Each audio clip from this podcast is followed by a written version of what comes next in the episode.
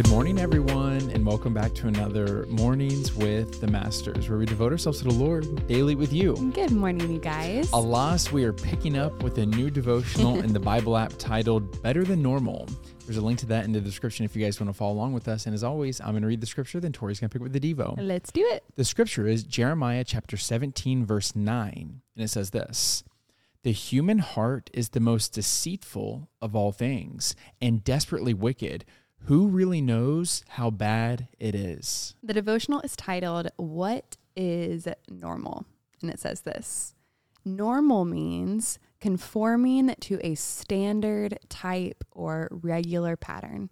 The term normal usually refers to something that's typical or natural or something that most people do, and abnormal appears to be the opposite. With that in mind, we'll define normal in the following way behavior that is typical, expected, and adjusts to a standard that society has put in place. Mm. But with the amount of people who live on planet Earth, is it even possible to say something is normal? What may be normal in one culture may not make any sense in another. At times, our idea of normal gets hijacked, which causes us to panic and not know how to respond. When will things go back to normal? Is a question we ask when things stop feeling normal and when we're in a challenging season where the end date seems unattainable.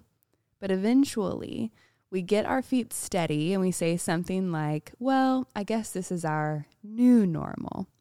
What's so appealing about normal, after all? Well, we usually know what to expect and we find comfort in it, even if it's not good or healthy.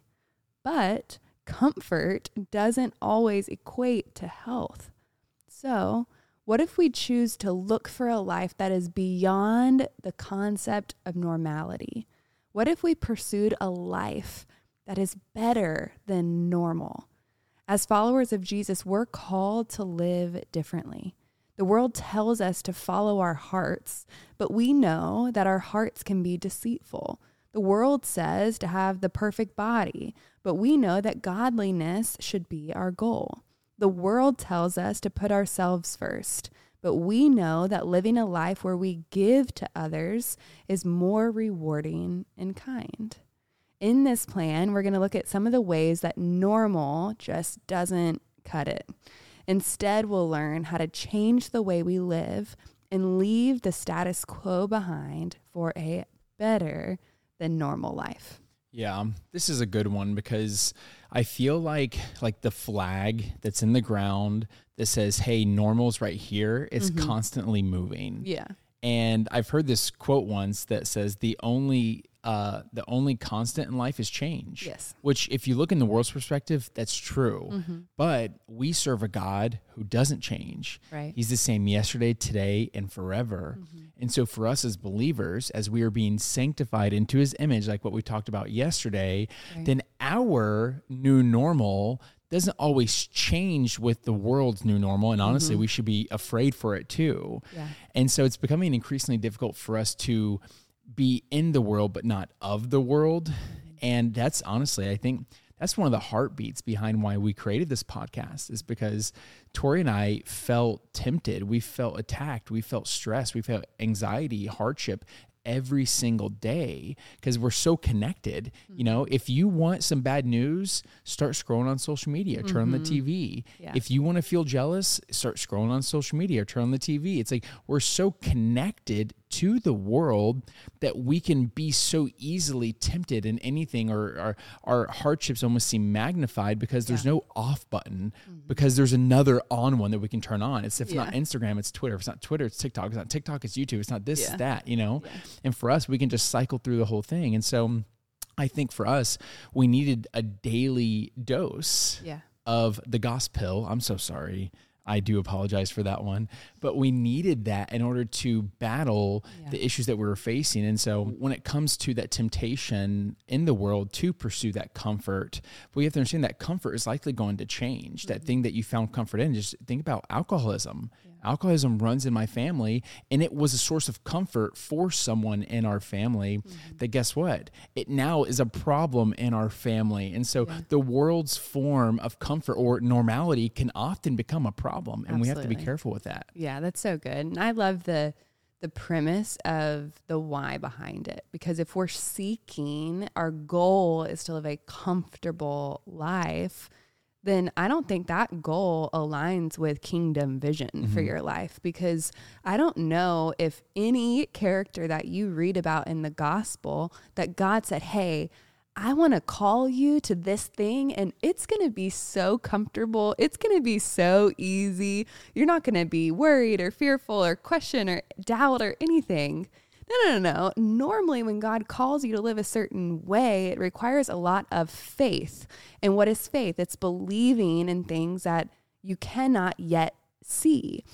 And that makes us uncomfortable sometimes. To walk in faith is actually sometimes very uncomfortable because it is the unknown. And where do we find comfort? This devotional was saying, well, we find comfort in things that we can, I mean, we know what's going to happen, right? Like, oh, well, this is uh, my daily routine. This is my rhythm. I know what to expect. But that's not really a life that is built and based on trusting God and putting faith in God and stepping beyond our comfort zone. And so I really want us to always get back to the why. And it's not to say don't create healthy rhythms in your life and like mm-hmm. pursue like health, but it is saying we should be seeking first the kingdom of God mm-hmm. and the call that God has on your life specifically. And it's a different why. And guess what? There is going to be a peace that covers you. Mm-hmm. And so it's not to say, oh, if you live a life of faith, you're going to be worried and fearful all the time. No, because you're going to be so wrapped in the presence of God because you're going to have to lean in and press into mm-hmm. faith to take that next step that might feel uncomfortable. But guess what?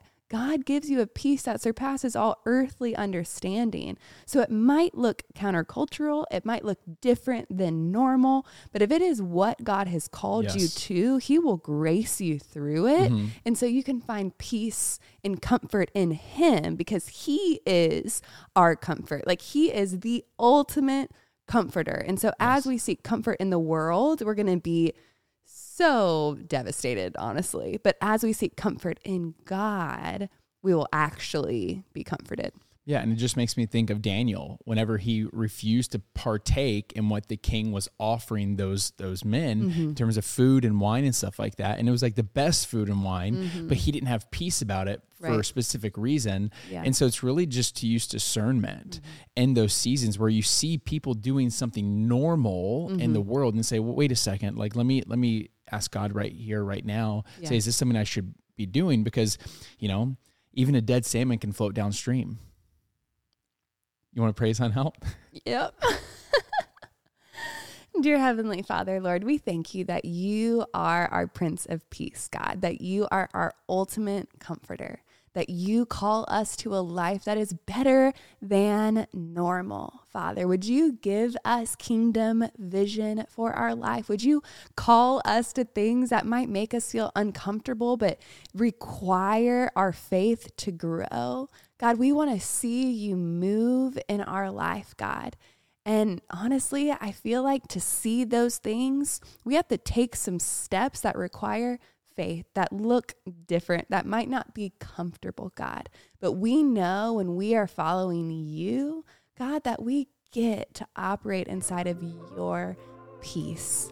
So we thank you for that. We pray these things in Jesus' name. Amen. Amen, God. Amen, God. Amen, y'all. Now is that perfect time to break out the worship music, break out the journal, and continue pressing to Lord. Yes. And y'all don't forget that you are God's masterpiece. And don't forget that we love you. we love you guys and we'll be talking to you tomorrow. Tot ziens.